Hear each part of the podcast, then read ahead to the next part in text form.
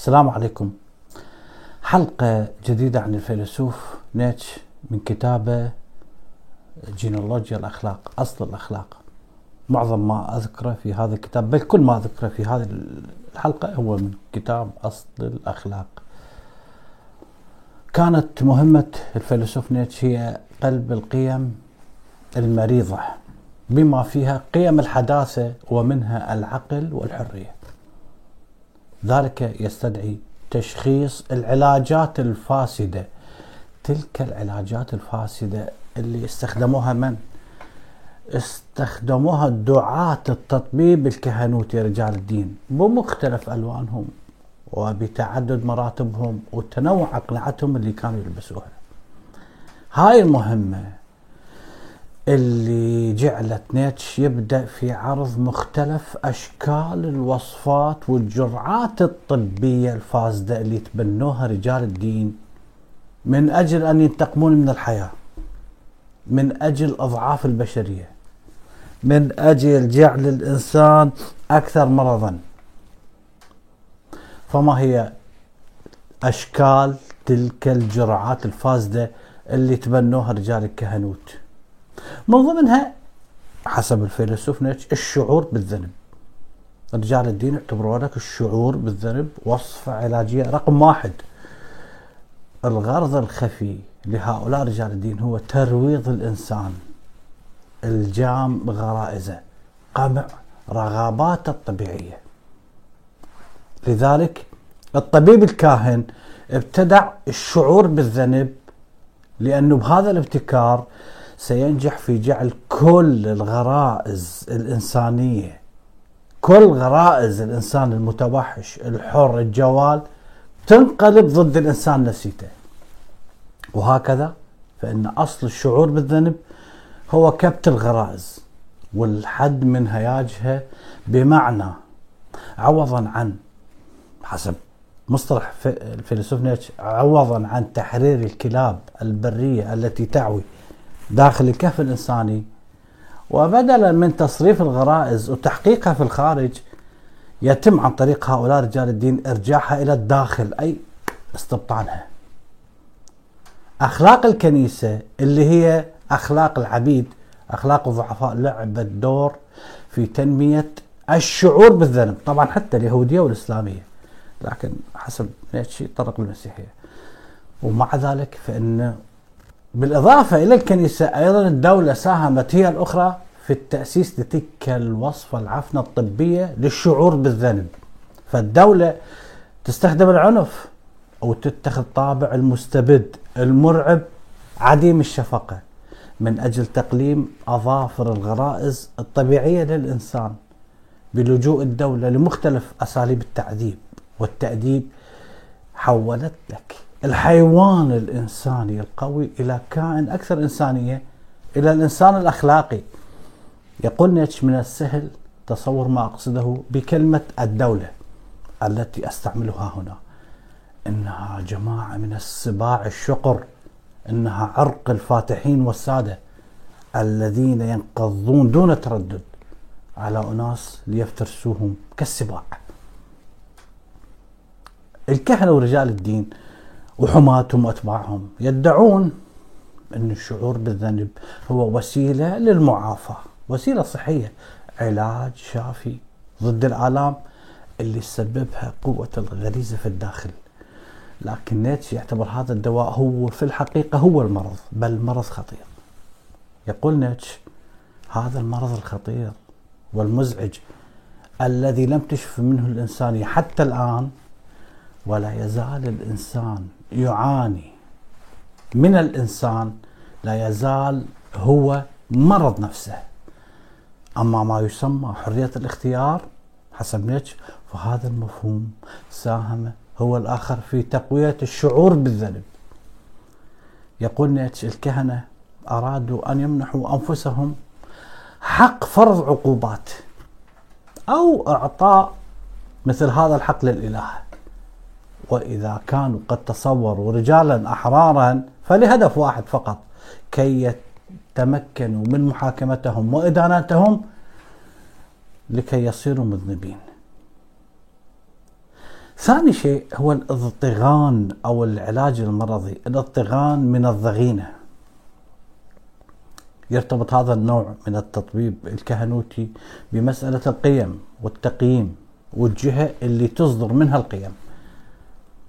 فأما أن ترتبط القيم بأخلاق السادة أو ترتبط بأخلاق العبيد.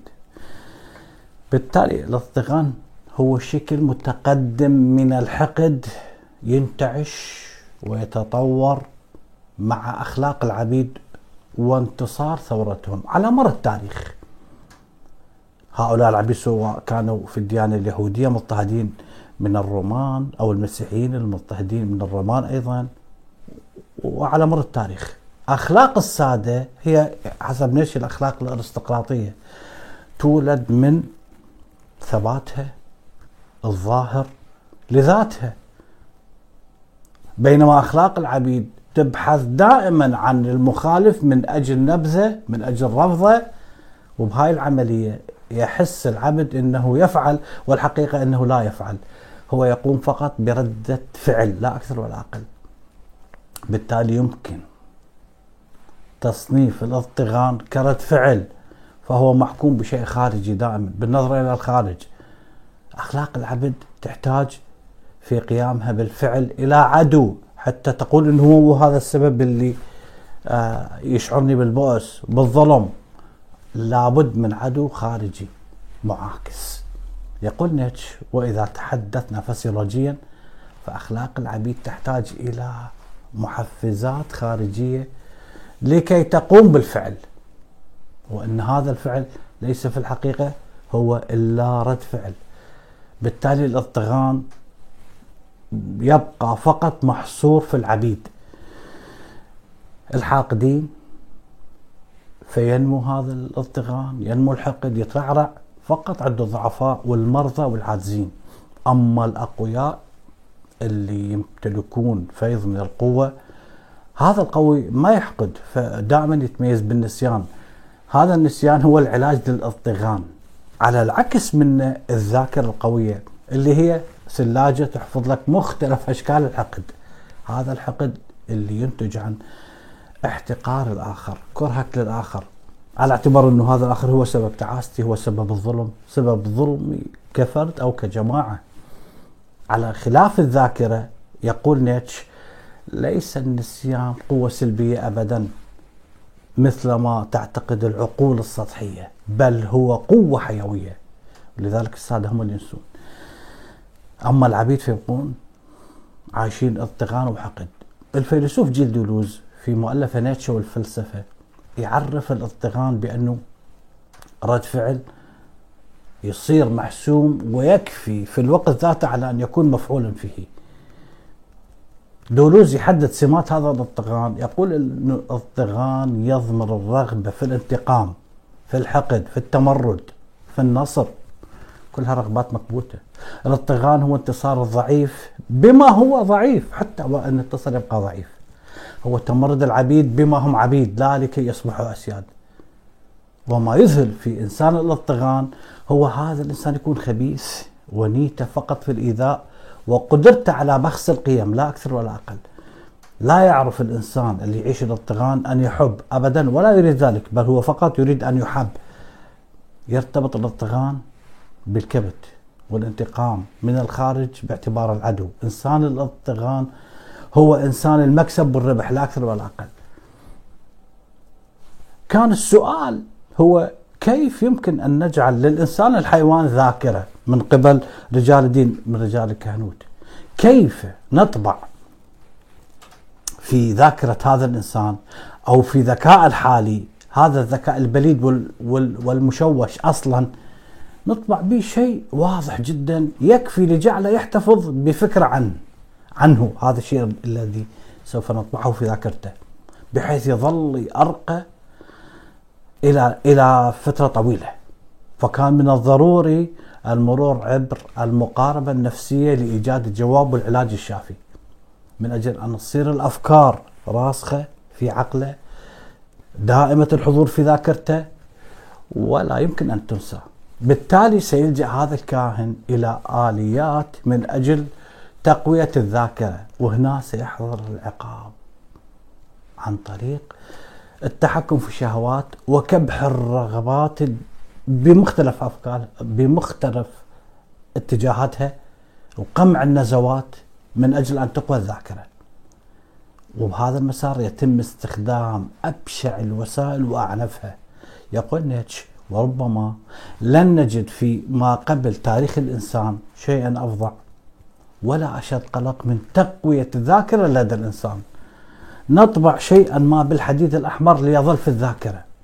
ووحدها الأشياء التي لا تفتأت لمنا تبقى في الذاكرة. هذه واحدة من أهم المسلمات على أقدم علم نفس في الأرض عرفته البشرية. هاي الأمثلة كلها اللي يذكرها نستنتج منها بالأصل المرضي للقيم. فظهور القيم الأخلاقية هو نتاج قسوة الإنسان على الذات. هي محصلة لتعذيب النفس من قبل الدولة من قبل الكاهن المقنع. كل هاي الأمور تساهم في خلق هاي القيم المرضية عند الإنسان عن طريق تدجين وترويض هذا الحيوان الإنساني. فالإنسان ابتدع الشعور بالذنب من أجل أن يعذب نفسه. الإنسان اتخذ فكرة كونه مدين دائما للرب من أجل أن يعذب نفسه. وبالضد من كل هاي المعالجات والأدوية الكهنوتية اللي جعلت الأرض ولأمد طويل عبارة عن مستشفى للمجانين وجعلت الإنسان أكثر مرض يدعو نيتشه إلى العودة إلى الإغريق والنظر إلى الطريقة التي كانوا بها يتعبدون آلهتهم. يقول نيتش أن نوجه أنظارنا إلى آلهة الإغريق إلى صور أولئك الرجال النبلاء والسالمين الذين كانوا يؤهلون الجانب الحيواني في الإنسان. وبالتالي يجنبون تمزيق نفسه بنفسه. أو صب جام غضبه على نفسه. استخدم اليونانيون آلهتهم من أجل أن يحمون نفسهم من الشعور بالذنب عكس اليهودية والمسيحية وحتى الإسلامية. وليكون لهم الحق في التمتع في سلام بحرية أرواحهم. إذا فهو استخدام مناقض بالضبط لاستخدام المسيحيين لإلههم. آلهة الإغريق إحنا نعرف هي جزء من الطبيعة يرتكبون كل المعاصي. بالتالي هم حالهم حال البشر. هذا الكاهن اللي هو طبيب يعتمد مبدأ الزاهد أو مفهوم الزهد بمختلف أقنعته سواء كان قس سواء كان فيلسوف سواء كان سياسي سواء كان فنان. يدعو إلى قيم المثل الزهدية اللي هي آليات الكبت والقمع ضد الغرائز الطبيعية داخل داخل الجسم الإنساني. هاي العملية تتلخص لك بحسب نيتش ربط كل الكلاب في داخل النفس البشرية جيدا إلى السلسلة بحيث لا يبقى هناك نباح عدواني أو حقد دفين. وكل هذا يتطلب وصفات طبية تهم الجسد والروح فالكاهن ورجل الدين يعتقد أنه المخلص من الألم من العذابات من الأمراض اللي سببها قوة الغريزة داخل الجسم البشري وهياجها هاي القوة اللي جعلت الإنسان يفقد المعنى يفقد معنى الحياة حيث إن غياب المعنى هو اللي يجعل الإنسان يعيش في العدمية ويبحث عن كل ما يعتقد إنه شيء له معنى. فالإنسان حسب نيتشه يفضل أن يريد العدم على أن يكون عديم الإرادة. وأمام هذه الإرادة المريضة أو إرادة العدم سيتدخل هنا رجل الدين أو الكاهن بوصفه طبيب ماهر فيخلق من عنده علاجات ضد مرض المعنى. دور الكاهن الزاهد هي السيطرة على المتألمين فقط. يقول نيتش إنه راعي القطيع المريض والمدافع عنهم لكن في علاجه مع ذلك يحمل البلسم ويحمل الدواء. فهو يجرح قبل أن يداوي وبينما هو يهدئ من صورة الألم الذي أحدثه بالجرح يعمد إلى تسميم الجرح نفسه يذكر ليش كثير من علاجات هؤلاء رجال الدين بعض أصناف علاجاتهم اللي يعتمدوها الكهنة واللي يعتبرها وسائل علاجية للإنسان على اعتباره الحيوان المريض. من ضمن علاجاتهم ونصائحهم اللي هي الابتعاد عن العالم والتنكر له والعيش في زهد البحث عن الراحة الهروب من الحياة اليومية. هذا هو العلاج اللي يقترحوه ليس فقط رجال دين بل حتى مفكرين وفلاسفة يسموهم نيتشه أنصاف كهنة. يقول نيتشه إذ أن الفلسفة ظلت مدة طويلة غير ممكنة على وجه الأرض بدون هذا القناع بدون هذا التنكر الزهدي. لكن هذا العلاج ماذا سينتج؟ لا يولد سوى المرض لأنه في التنكر للعالم في التنكر للإنسانية هو تنكر الحياة وعداء للحياة. ثانيا يذكرون لك من ضمنها رجال الدين يعطوك وصفة تغيير اتجاه الاضطغام أنت ككائن معذب معذب غريزيا تبحث عن سبب عذاباتك عن سبب مسؤول لتلك العذابات اللي تعيشها.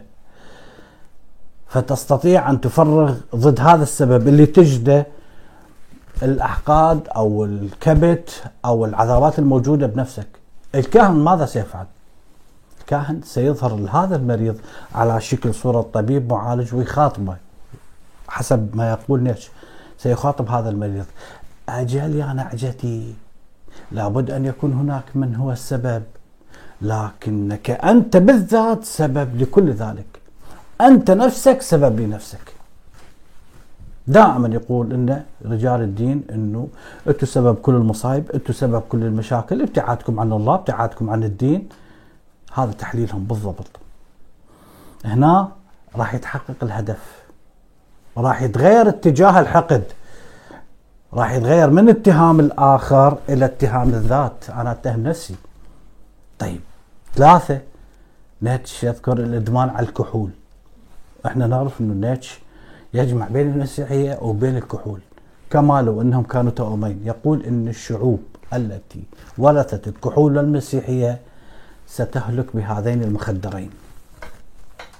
أربعة خنق جميع المشاعر الحية والتضييق التنويمي على أنفاس الشهوة إلغائها.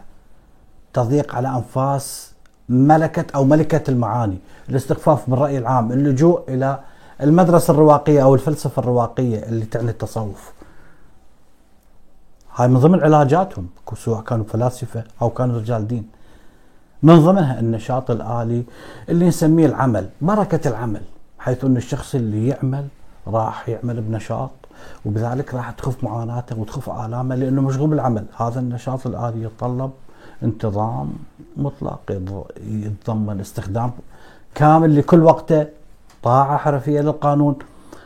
بالتالي لن يكون عنده وقت من أجل أن يشعر بعذاب أو كذا. من ضمن معالجات هؤلاء رجال الدين أو الكهنة البهجة البسيطة. البهجة هي وصفة علاجية تتمثل في أنه أنت توزع البهجة على الآخرين ثواب أو معروف أو سلوان أو مساعدة للآخرين مواساة الآخرين كل ما يتعلق بمحبة قريب أو غيرها. من ضمنها إثارة المشاعر الفياضة. يقول نيتش ذلك على نحو ما يفعل بالضبط المخدر الفعال ضد الألم البطيء الخفيف الذي يشل الحركة. وهنا يمكن أن يستمع الإنسان إلى موسيقى هاي الموسيقى اللي جيش العواطف وتخدرها. تخدير موضعي. نيتش يعتبر أنه هاي الوسائل اللي ذكرتها كلها واللي يعتمدوها فلاسفة ومفكرين وسياسيين ورجال دين تجعل المرضى يصبحون بسببها أكثر مرض. فالكاهن يعمل فقط على محاربة التوعك والوهان عبر أنواع من المهدئات والمسكنات لا أكثر ولا أقل. نيتشه على العكس من عندهم يعتبر الغريزة شيء إيجابي ويعتبر أنه جميع الأهواء العظيمة جيدة. يلاحظ نيتشه أنه الكاهن الزاهد اتخذ في خدمته بدون أي تردد كل الكلاب البرية التي تعوي تعوي داخل الإنسان حتى يعمد حسب حاجته حسب ما يريد إلى إطلاق العنان إلى بعض الكلاب. بين فترة وأخرى سعي وراء هدف ما مثلا إيقاظ إنسان من تعاسته المديدة أو طرد جزئي لألم البطيء لبؤسه اللي يعيش به لفترة وجيزة على الأقل. وكل ذلك تحت مسمى التبرير الديني. فهو يتصرف بالإنسان كيف ما يريد. ممكن يحلل له أشياء وممكن يحرم له أشياء بنفس الوقت. نيتش فضح كل هاي العلاجات الخاطئة والخطيرة على الإنسان. فهاجم هاي السموم اللي سببت هلاك للبشرية وجعلت الأرض عبارة عن حقل كبير من التعاسة. هذه هي مهمة قلب القيم وهدم الأصنام أصنام الكنيسة أصنام العقل. أو حتى قيم الحداثة. يقول نيتش نحن في حاجة إلى نقد للقيم الأخلاقية؟ يجب أن نصل إلى وضع. قيمة هذه القيم موضع التساؤل. الأخلاق بما هي مرض؟ أم علاج؟ أم عائق؟ أم سم؟ بالتالي الأخلاق المرضية اللي يشخصها نيتشه بمطرقة الطبيب وأيضا يحاول نيتشه بضربات المطرقة الفلسفية أن يهدمها حتى يأسس محلها قيم جديدة قيم إرادة القوة والإنسان الأعلى. شكرا لكم.